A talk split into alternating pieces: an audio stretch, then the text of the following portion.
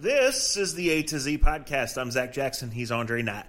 At Akron Jackson, at Dre Knott on most of your favorite social media platforms. At Facebook.com slash A to Z podcast. At A to Z podcast.com. Shouts as always to Scene, to the Honeymoon Grill, to American Fireworks, always open at AmericanFireworks.com. Shouts to you guys for listening, for helping this thing grow, for interacting with us. I almost said keeping us humble, but that'd be some bullshit. Uh, keeping us honest, keeping us on our toes.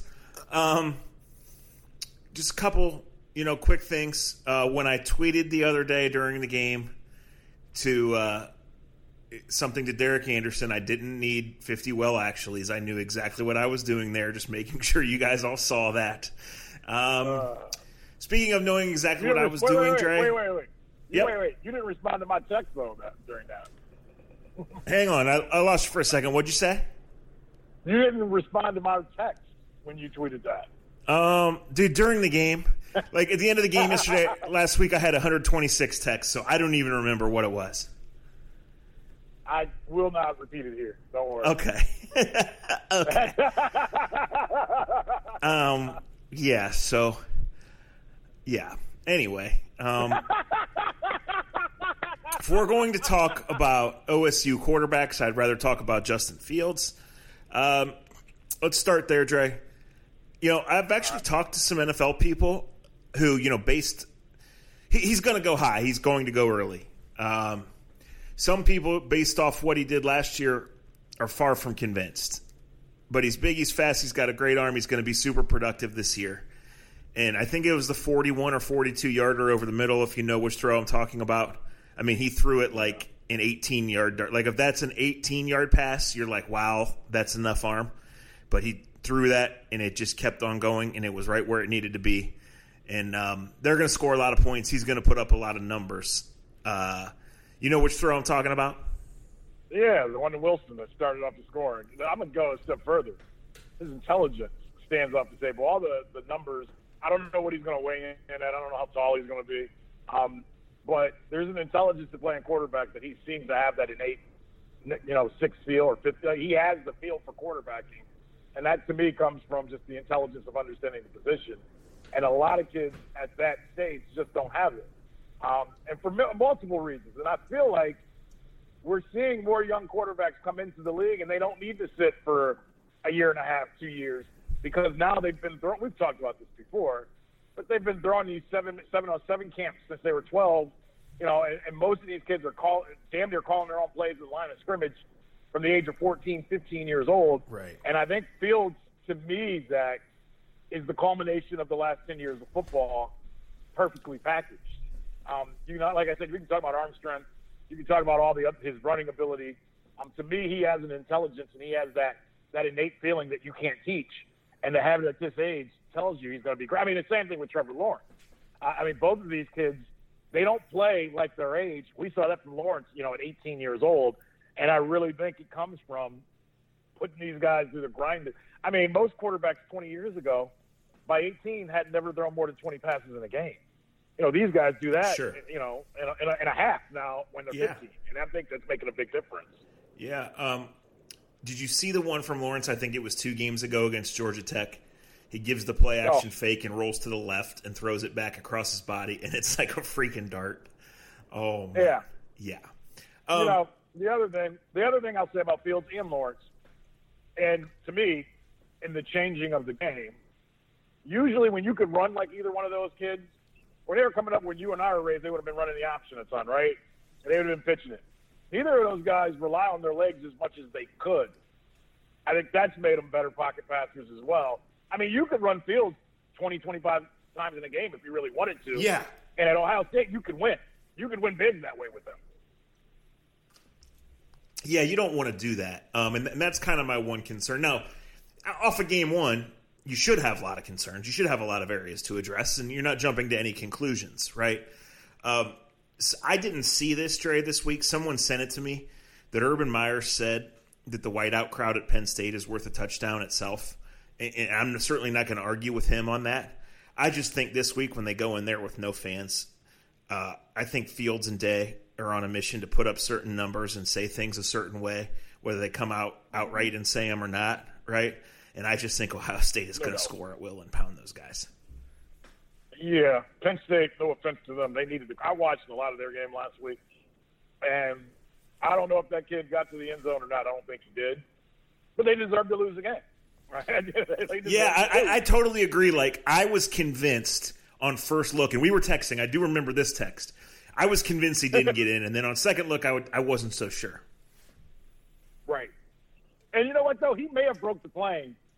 He really may have broke the plane. He didn't hit the cone, the pylon. You know what I mean? Mm-hmm. But we didn't have the angle to show that. And I was talking. To, I was actually texting with you, and I was texting with a guy that works in TV production for football games. And he was actually on the road getting ready to do, you know do his Sunday NFL game. And I said to him, I go, man, if you guys had that this game, would you have an angle?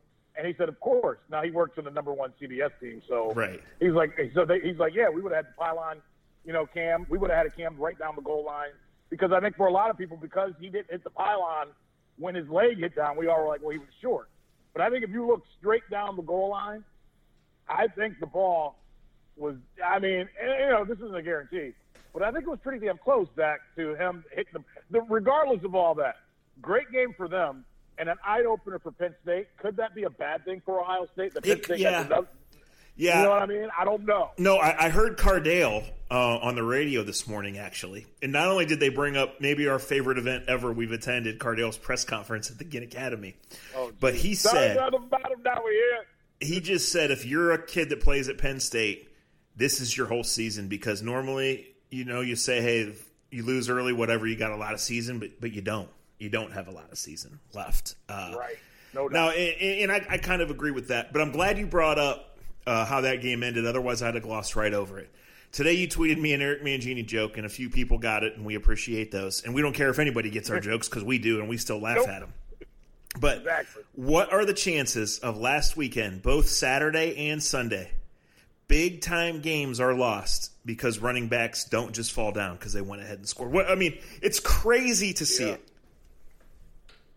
It is. And, then the one in the pro game, um, Gurley, hey, Gurley can still play, by the way. He really must have had pictures of the coach's wife. Um, that's nor here nor there. but he did make a boneheaded play last Sunday. Hey, I said that on A to Z. How bad must ago. his backups be, really? Oh, I I yeah, no kidding. He's a running back who can't Um, run. Yeah. Right, right. But he can. He, I mean, he's if you watch, he's run his ass off the last two weeks. Uh, I'll say this though, which is killing me. And tip hats off to Eric Mangini. By the way, we're going to get Eric Mangini on this podcast. Why? Because I heard him on two- Jersey Boys podcast last week, and it was a complete joke. He'll go on their podcast. He'll go on ours. Um, but shout out and tip of the hat to Mangini and Belichick for practicing these things. But can I say something? if you're an NFL team and the other team's got no timeouts and's got to go 75 yards in a minute and 12, you don't deserve to be an NFL football team Yeah. if you allow them to go right down the field and score Well, touchdowns back. No. Hey. Jesus. Like, you what take what you take what you can get, right? And in these situations, that that's the crazy part. You know, you mentioned it before. Quarterbacks now more than ever, at a younger age specifically, are ready for those improbable situations because they throw so much, because they work on it, because no huddle, and because taking chances is is more in nature. Where it used to be run it off tackle fifty times, right? And when we talk about my Massillon story, we'll talk about the night you had 50 carries in Paul Brown Tiger Stadium, and this podcast will last for two and a half hours, and yada yada yada yada. But anyway, Ah! almost every time, let's not get derailed here. Almost every time one of these crazy things happen, there is a defensive lapse or a coaching mistake that you say, really, they pay these guys millions of dollars and they do that shit when it counts? Right, right. It's unbelievable, and and it does go back to our days with Eric Mangini, and for all the him and Holland, and as much as we didn't like it, and as much as the players hated it, and as much as we made jokes about getting all the little white linebackers he could find, there is there's a science to what he was teaching, right? Yeah. Like there is something to going over all the small little things, and to me, it's amazing that we're this far into the evolution of football because football is different. And you know, and, and look, I'll be the first to admit, I'm raising my hand. I'll be the first to admit on Saturday afternoons, I'm bitching to you by 1.30, 2 o'clock about the fundamentals of the game, or how guys don't know how to tackle, or how tack like I, I, I don't want to be that guy, but I've I've become that guy. And watching the game, there's little things that I watch, whether it's on Sundays or Saturdays, Where like when I go to a high school game, and you've gone to with me before, I don't expect them. The only high school game I've ever complained about the tackling, and no offense, he's my boy, I like him. But when Beanie Wells was playing at Garfield, he was like little white kids from Hoban that were five seven, and Hoban wasn't recruiting like they're recruiting now from all over America, um, and getting running. when he was like these little white kids from from from Green tackle him, and I would be like, why is this kid going to Ohio State now? Beanie was like 6'2", 220 in high school, right? Yes. But other I don't complain about high school kids missing tackles. I get it. But in the NFL, in college, and now I watch coverage as well. And, there, and to me, it's amazing how many people don't. And I don't know every coverage, and I know things change. But the coverages aren't that difficult. There's like, we always talk about learning new offenses, learning new defenses. Jack, there's only so many coverages you can have. Right. There's only so many plays. You, there's only so many routes you can run. And it's amazing to me that the fundamentals or the lack of understanding. Like I yell at you every time we go to a high school game. I do it at my nephew's seventh grade game. I always hate, and it's probably because I played corner my whole life. I always hate when a receiver flares out past the numbers in a high school game, and the ball's on the other hash, and the stupid and it's not the cornerback's fault, it's the coaching, and the cornerback goes head up on it. And I say to you, and I say to every family friend I have, to my dad down, I go, that quarterback can't throw the ball all the way out there. Why would you go head up or go on his outside his shoulder? The only route he can beat you on is a slant. Take the slant away, yes. go inside two or three yards, and make him throw it up over your head, even if the ball's in the middle. Now, that's a simple rule that was taught to me 25, 30 years ago, and I see it in games constantly where a guy lines up wrong, Zach, and I'm instantly like, this guy just gave up a touchdown. This is how he lined up. And I realize I'm looking in the mirror and it's me, but it sounds like Eric Mangini.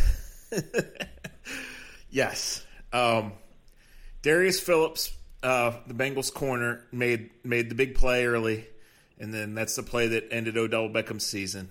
Um, yep. You know, and, and try to. I don't know if it was the turf. I don't know if he was jumping into Andy Janovich or the way he landed after jumping. I, I don't know. But late in that game, Darius Phillips did not touch Higgins. If he does, the game's probably over. Right? The Browns yep. don't have any timeouts, and he lets the ball Great go call. right through his hands. Playing. Great call. So Great listen, you watch. See, this shows you watch the game. Yeah. Because the, you watch the game because you looked at the little things, uh, and that's the difference in winning and losing. Go ahead. I, I would say this. Look about the Browns. They're five and two. They're going to be favored the next few games. They're going to make the playoffs. A lot of positives going on. Um, you know, 38 7 and 38 6 happened.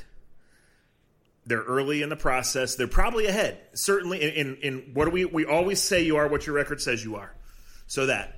Oh, but I, I'm going to go positive after not in laying those things after and in laying those things out. I don't know what's going to happen at the trade deadline Tuesday, Dre. I've certainly written my articles about it, and I will gladly, you know, share whatever when when and if there's something substantial. But most importantly, and this isn't everything because you still have to have guys at key positions. I feel really confident that Kevin Stefanski and Andrew Berry know what they're doing, right? And I feel really Right. confident that in that building where they'll never let us, even if it wasn't COVID, that they have a firm grasp on what they are and aren't, right? What has happened to get to 5 and 2, what has to happen along the way to 10, 11 wins, whatever. And hell, they might be a game out of first place three weeks from now at Thanksgiving, and that would be insanity, right? Um, Right.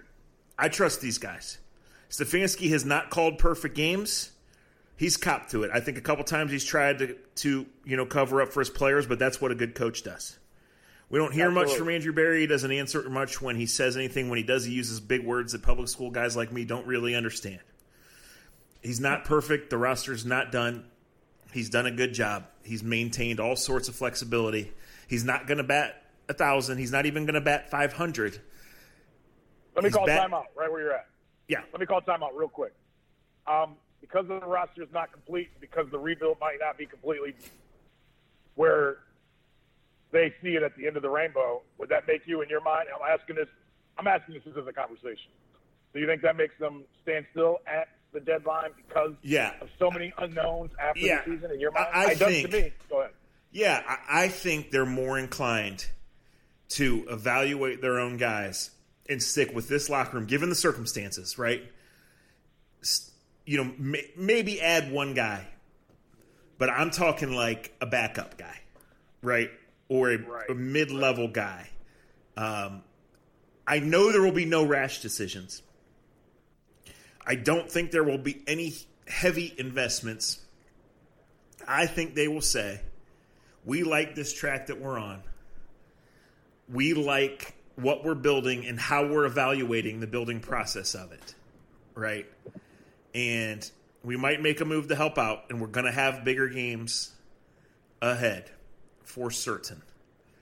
But I, I just think, you know, us talking and you guys talking at the bar when we used to be able to go there and to your friends and, and stuff like that, like, yeah, that, that secondary and that linebacking core needs to get better.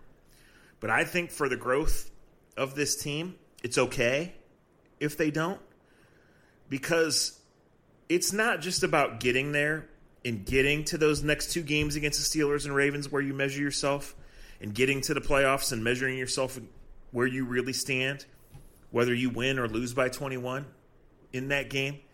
It's about getting to the point where your ownership allows the guys in charge to stay and make those full evaluations, right? Right. And Right. it, it doesn't do Right. us any good. Asking Jackson's the mailbag I do, and I appreciate all you guys that tweet me even when I'm not, you know, saying the mailbag's open. After the Steelers game, and I totally understand it, and I'm with you. It was all, what are we going to do at quarterback? And then, of course, this week it was crown the quarterback for beating the Bengals. Right? The truth's in the middle. The truth is in the middle. Thank Don't you. don't need to go there. We were talking about a week. Yeah, think about it. A week, like two weeks in the Browns land is such. It's round. It's like Alfred Hitchcock to fucking Pee Wee Yeah. Herman. right and, and, and this is my way uh, i'll throw it to you in a second. Let me sum up this this long circular statement with this. This is my way of avoiding the odell talk but also leading into it by like everybody has an opinion. Every game's its own story. It it varies widely from week to week of what you're talking about and how you feel about it.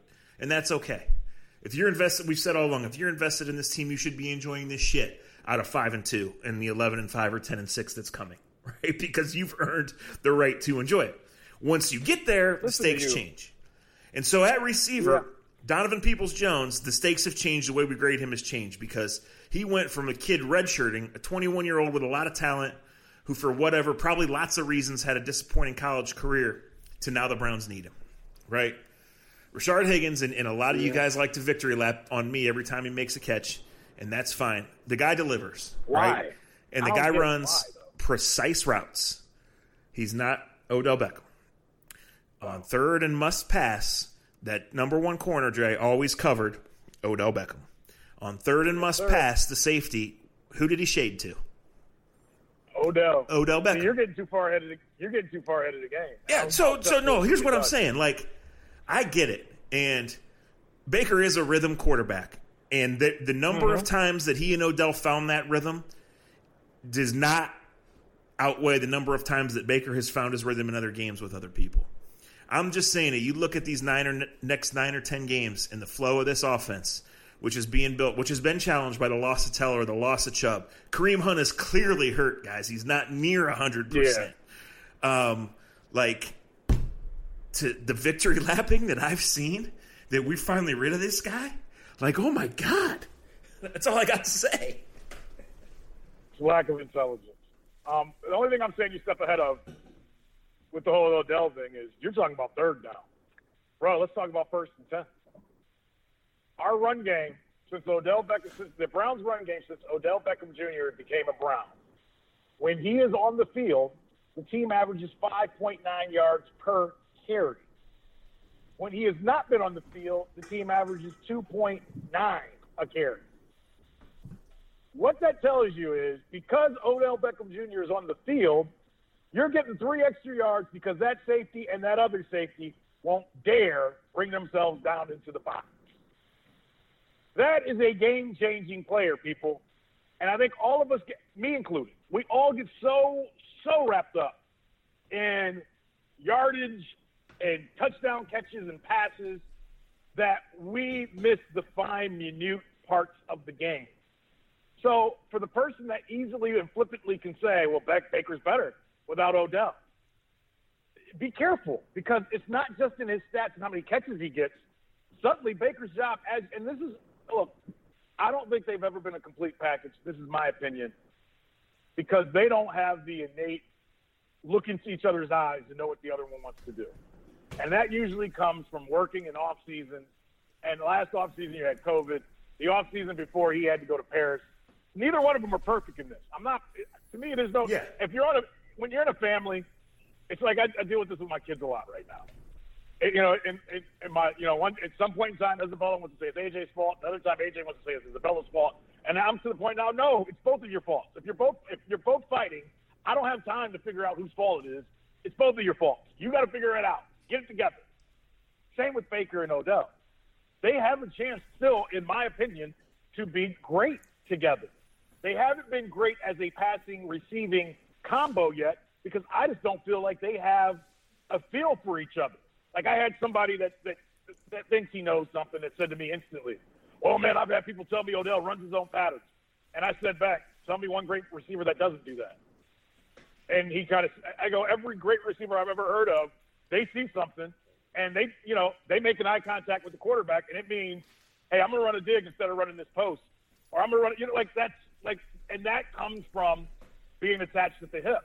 I mean, how many times have we watched Peyton Manning and Marvin Harrison, you know, look at each other at the line of scrimmage, and I can guarantee you they didn't run what was just called in the huddle, but they knew from the look that they got, hey, I'm going to run this, this, and this, and it may not, but I'm going to get point. And for what, and I'm not making excuses, and I don't know everything about Odell and I don't know everything about Baker.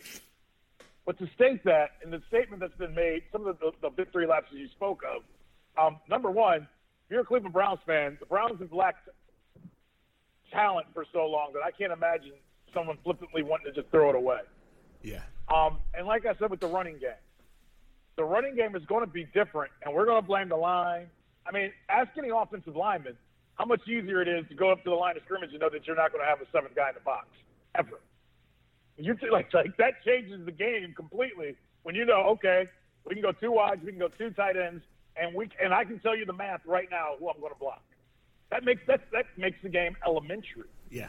So at some point in time, we're going to see. And Baker, I, hey, look, he's got the perfect setup with this game this week.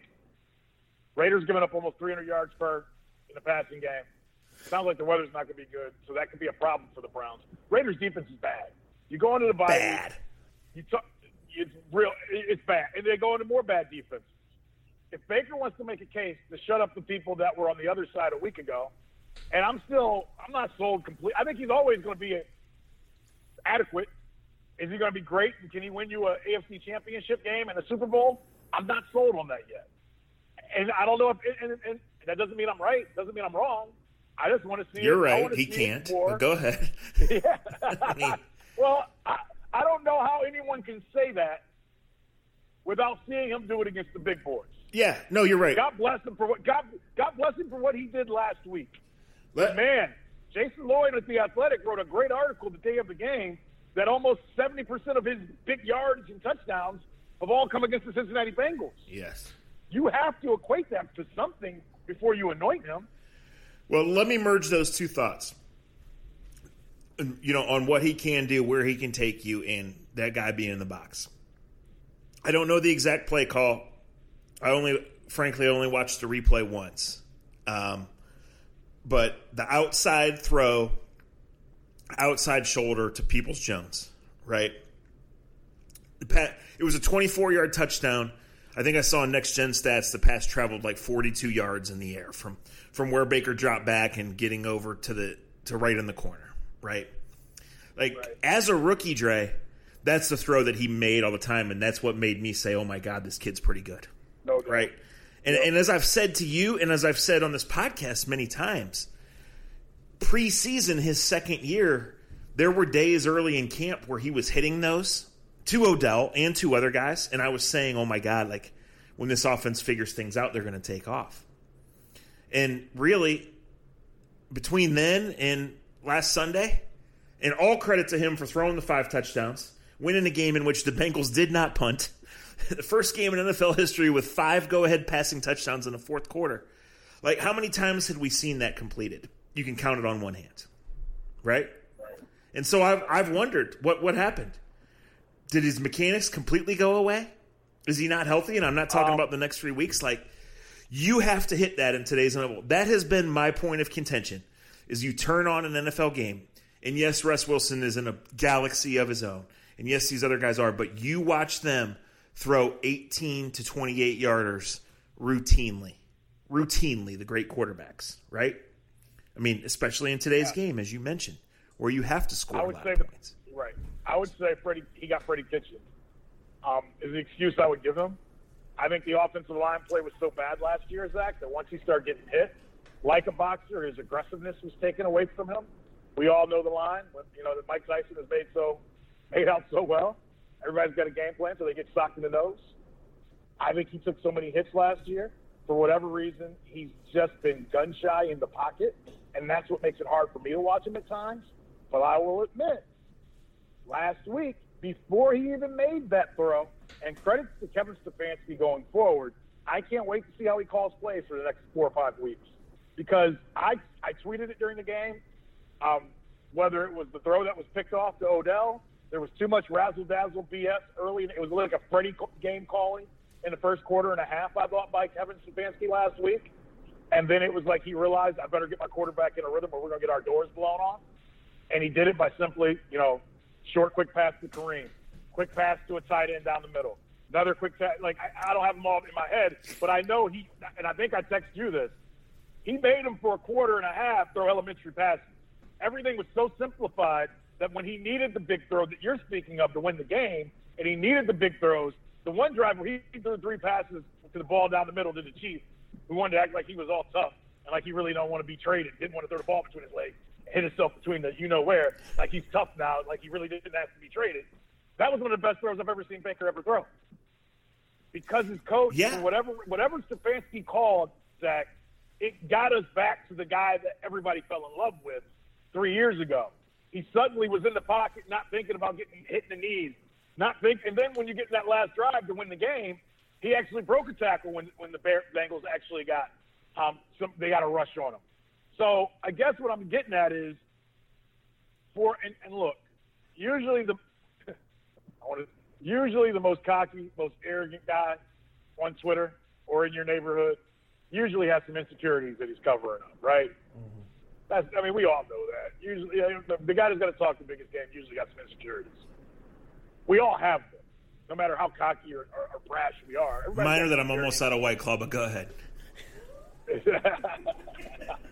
My point being is, no matter how hard, how much he likes to talk, and how much he talks about having a chip on his shoulder, I think the pressure and getting hit up the middle and not knowing where to set his feet last year ruined a lot of his mechanics as a quarterback and took away some of the swagger in throwing the ball downfield. Um, the throw to Odell that got picked off, terrible throw. I mean, number one, it didn't like look like Odell even knew the ball was coming to him. Number two, if you're going to throw the ball to Odell on that play, it's got to be towards the sideline and way higher. Um, and to me, like if you're to throw that ball, let it rip, baby, right?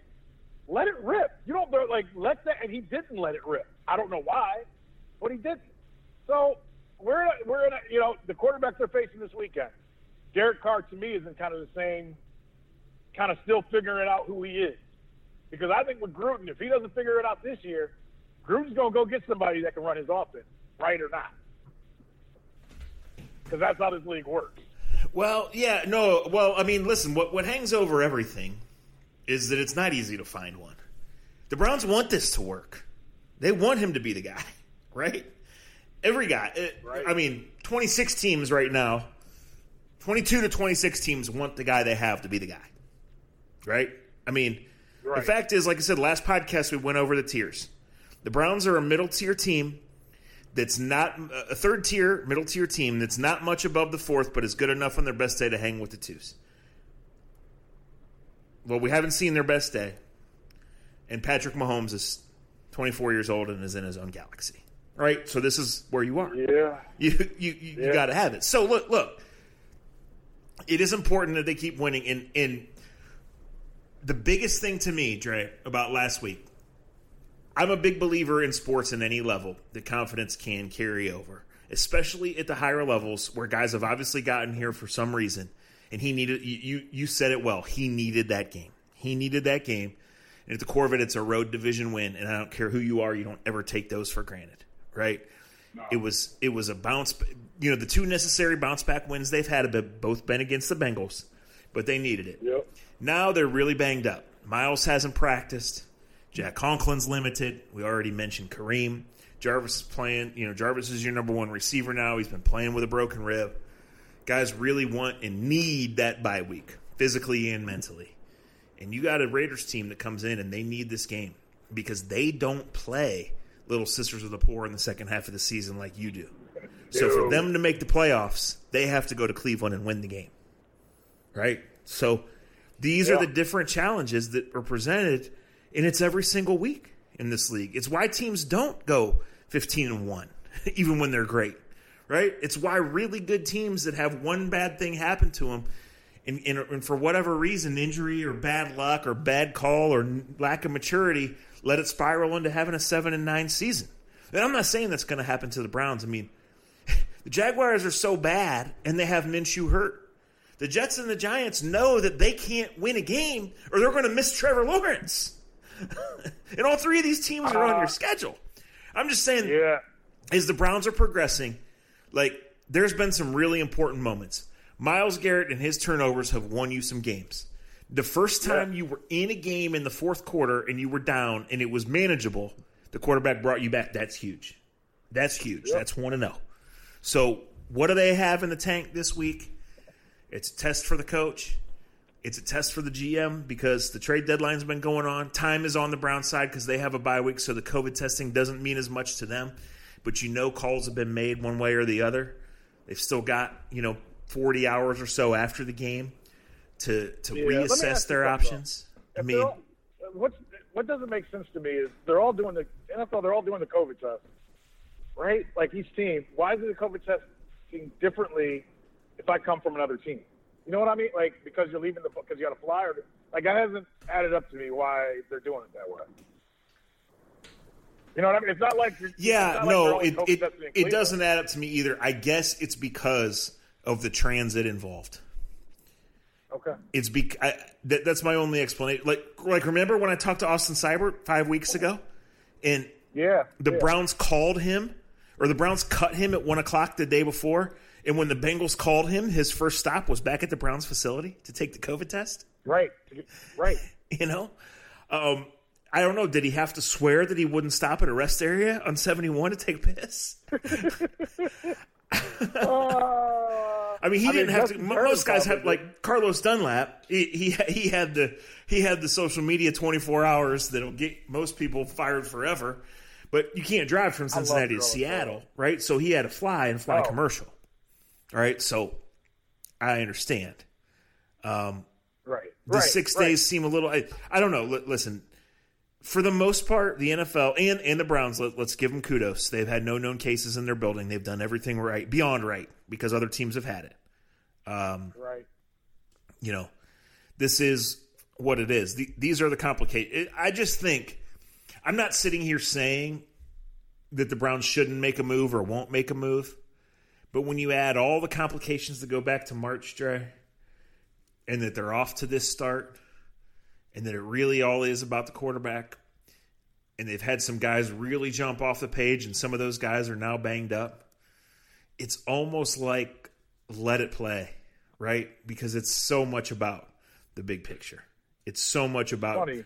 next year. And you get to next March, and hopefully you're going to have a real off season and fully assess all your options and have guys visit your building and have off season practices and have evaluated for your schemes, not for somebody else's. I mean, these are the remnants of, of constant change, right? Like, then I, I feel like gotta, it's much better. Yeah, I feel like the emotions of doing this podcast on a Thursday compared to doing it on Monday. It's just like you know the same thing of of you writing on Sunday because when you wrote on Sunday, I'm pretty sure you mentioned they better do something about 23 if they want to continue playing games. Yeah. Um, and on Thursday, it's like, and I and I get it, like, and I get the emotion because, look, if you've watched the Cleveland Browns game, you've had to ask the question, who the hell is 23 and what is he doing? Um, and and it's you know nobody wants to. Well, some of you want to attack him because you guys don't know any better. Is he overmatched? Absolutely. But what are the chances that you bring another safety in here and you trade for him on Tuesday, yeah. and he hasn't figured out by by December first? Slim. like if you put a guy in a whole new system and think that he's instantly just going to fit right in and plop right in and get it, that's not how it works. Like I, I, I follow the writers um, that cover the Steelers with the Athletic, and they do a really good job. And they're talking about how this defense and how the Steelers have a chance to be this great team. And still, as we go in, you know, in the midway point of the season, what's the problem the Steelers secondary still having with guys that know each other that've been in Pro Bowls? Communication. So now all of a sudden we expect the Browns to go out and trade for a safety and not have communication problems. And Lord knows, Browns ain't got no room to give up no more points right now yeah. like, as they figure it out. I just, you know, it's like, and I know there's some people right now wanting to turn the podcast off because they're pissed because they never want to see Sendejo play again. But to me, you're damned if you do, damned if you don't situation with Sendejo at this point. Yeah, it kind of feels that way, and, and I think you said it well. It's it's clear it's not all his coverage, uh, but he's being targeted, and like what you watched the other day was a rookie quarterback complete every single thing over the middle, and then guys turned it yep. into more yards. Not three times, yep. not six times, right? Yeah. Again, the Cincinnati Bengals did not punt. the Browns won the game. Thank God for Myles Garrett. Thank God for Myles Garrett because without Myles Garrett, boy, um, you wouldn't have the same record. And I mean, I'm, and that's not that's not. No, he, hey, every single one of the wins he's made a game changing play. He, he's he's right. awesome. He's been awesome. And Denzel Ward the other day was awesome. And I, I had a commenter in one of my stories say, "When did Denzel Ward become a superstar?" Well, well he's been on the way. Specifically on this defense. He's a combination of Night Train Lane and Deion Sanders. In reality, he's a really good ascending player. yeah. Right? In reality, yeah. Not like in reality, Night Train, Night Train is rolling over in his grave. Don't you ever say that again. Night Train took people's heads off. Night Train would go to prison for what he, he, did to people. Now today they wasn't allowed to do that shit. Kids, go look up Night Train Lane when you get done with this podcast. I was just gonna say, only on this podcast do you get that shit. yeah. Like, come on now. Night Train was like grabbing heads and yanking Did you happen to hear Stefanski Wednesday? Um, in the Zoom, someone asked him specifically about the play where Denzel slid under the guy in the screen. Yeah. And he said that's an old Antoine Winfield Senior move. And I said, Antoine Winfield Senior. yeah, that's how old we are, man. And that is a Winfield move, and it really is. Like, and, and then that reminded because now I did read it. I didn't. I didn't hear it because somebody else brought it up to me, and I thought to myself, I can remember Winfield because he was smaller. He knew how to duck. He knew how to duck a big tackle coming out to get him. He would go underneath them and then pop back up and pop the running back. He's. Um, I mean, the the Winfields were. They're just born different. They were born for this game. Yeah, no, they were. They were. Um, you know, Ronnie Harrison's an upgrade. Uh, he wasn't quite born to play safety. He's an upgrade. And, you know, look, the thing is, nobody, not one team in the NFL that's trying to win the Super Bowl is content with their secondary right now. So you have to make True. do. But the other fact is, and John Dorsey was a big believer in this, you have to have five corners over the course of the year. Mm-hmm. The Browns are down to three.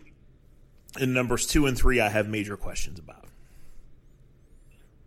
Well, Hence, are we going to get the other? Are we going to get the other guy back? Is Greedy done for the season? What's the? What's I mean, when you hear nerve issue, well, listen, Jay, they didn't put him on IR quickly right. because they thought he'd be back, and so when they did, you know, I don't know, I don't, I don't know. Um, that's a question. But Johnson listen, we, we said what we can say. Johnson wasn't terrible.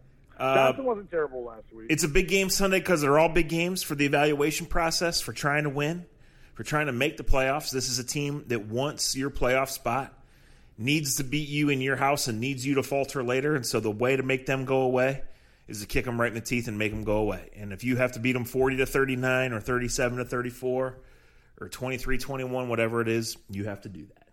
Right? Um, you want to talk about my Massillon story? That's where they're at. Um, actually, I was going to bring up. Why don't we seriously? We should do another one because I want to talk about the World Series, um, the ending. All right. Uh, Well, listen, with the bye week, I'm not busy, so Yeah. So why? Yeah. Why don't we? Hey, we. I'm going to say this right now. We mean it. I got a couple things I got to wrap up because I'm close to. I got to go do something else anyway.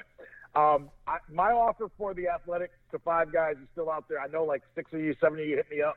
I got to find the email in a complete Andre Knott way.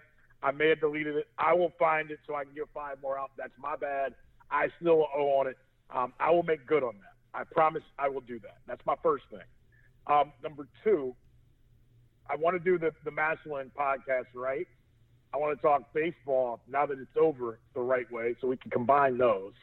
Um, now that it's over forever, go ahead. Yeah. shit, football might be over forever in a couple of weeks too. Who knows? I, you know what? We li- literally we're day to day. We all are. We all are. That's that's true.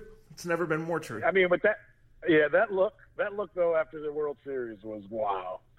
Like, and I- and who knows? I mean, hopefully it's, it's a bad test anyway. But just, I think, and I don't want to speak out of turn, um, especially too far out of turn because I got kids to feed. But in a way, I'm kind of glad what happened with Turner happened because the baseball bubble was good, but it wasn't all it was made out to be. is what is what is Yeah. all I'll say. I had a lot of players complain Well- in private. No, uh, and listen, we, we touched on this a little bit last time, but like when I talk to guys in the NFL, like they are on the edge every single morning, right? Every single day. Um, and as I've said before, without letting you on anything, usually Sunday nights is the best time to get real shit from people that work in the NFL because they're wound up from the games just like you are. Right. Watching it at home, Right. watching at your dad's, watching in the garage, whatever. But like they are so exhausted mentally and physically. And so not scared but so tense about Monday and Tuesday. Like Yep. it's just a different world, man. It just Yeah. is.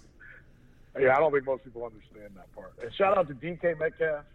Oh my who- gosh. I don't know what else. I don't know what else is going to happen the rest of the year. But damn, that's going to be. The, I mean, you'll never forget that play ever again. I mean, and what high school coach don't that we don't know that won't have that play queued up to talk about hustle for the rest of our lives. You uh you gonna go to Reggie's game on Saturday? What do you guys got going? Yeah, I think I can. I think I can. Yeah, you want right. to try to make it? I haven't seen you, and I, I, I know you got a, I know you got like seventeen step clearance to see you. So I just was curious. Hell yeah, man! I ain't trying to deal with you motherfuckers. All right. Um, American Fireworks sponsors our Glory Days segment. We haven't done one in a while. Do you got a Halloween Glory Days or not? Halloween glory days. I- I don't know if I've told it on the podcast yet or not. It's funny. I'm parked in the garage in downtown Cleveland. There must be a Halloween party because a Easter bunny just walked up behind me in my car. I was like, what? The? Um, I think I've told the Kent State one where I dressed up as Prince and it had like the fake, it had like a butt opened up in the back. Like it wasn't actually my cheeks that were out. And um, because it was Kent State and, it, you know, and you partake in certain things when you're in college to intensify the evening. Um, I remember walking down downtown Kent and I was nervous out of my mind, sweating, and people were hooting and hollering like I probably usually hoot and holler. And this made me never whistle at a girl or do anything stupid at a girl in public uh, because after a couple drinks and after being out for a while, I probably got my ass grabbed about I don't know a hundred times. And about the hundredth, about the ninety eighth time, I freaked out and ran home and went back to my house and sat by myself. so the moral of the story is, kids, don't dress up as Prince for Halloween. Um, you know, you. I mean, you know, there's so long ago. uh, It's hard to remember, and it was a different world then. Like you'd lose people, and you didn't have cell phones, right? like Right. Yeah. Um, it's one of those things I wouldn't trade, specifically my second one, for the world, for who was there, for how it went, for somewhere having the grainy pictures that we got. I almost said Walgreens, but shit, this was even before Walgreens was invented, right? You got produced at 24. It's CVS, Uptown Athens, Ohio. Um, however, like, I pay just as much to not go through it again, you know? Yeah.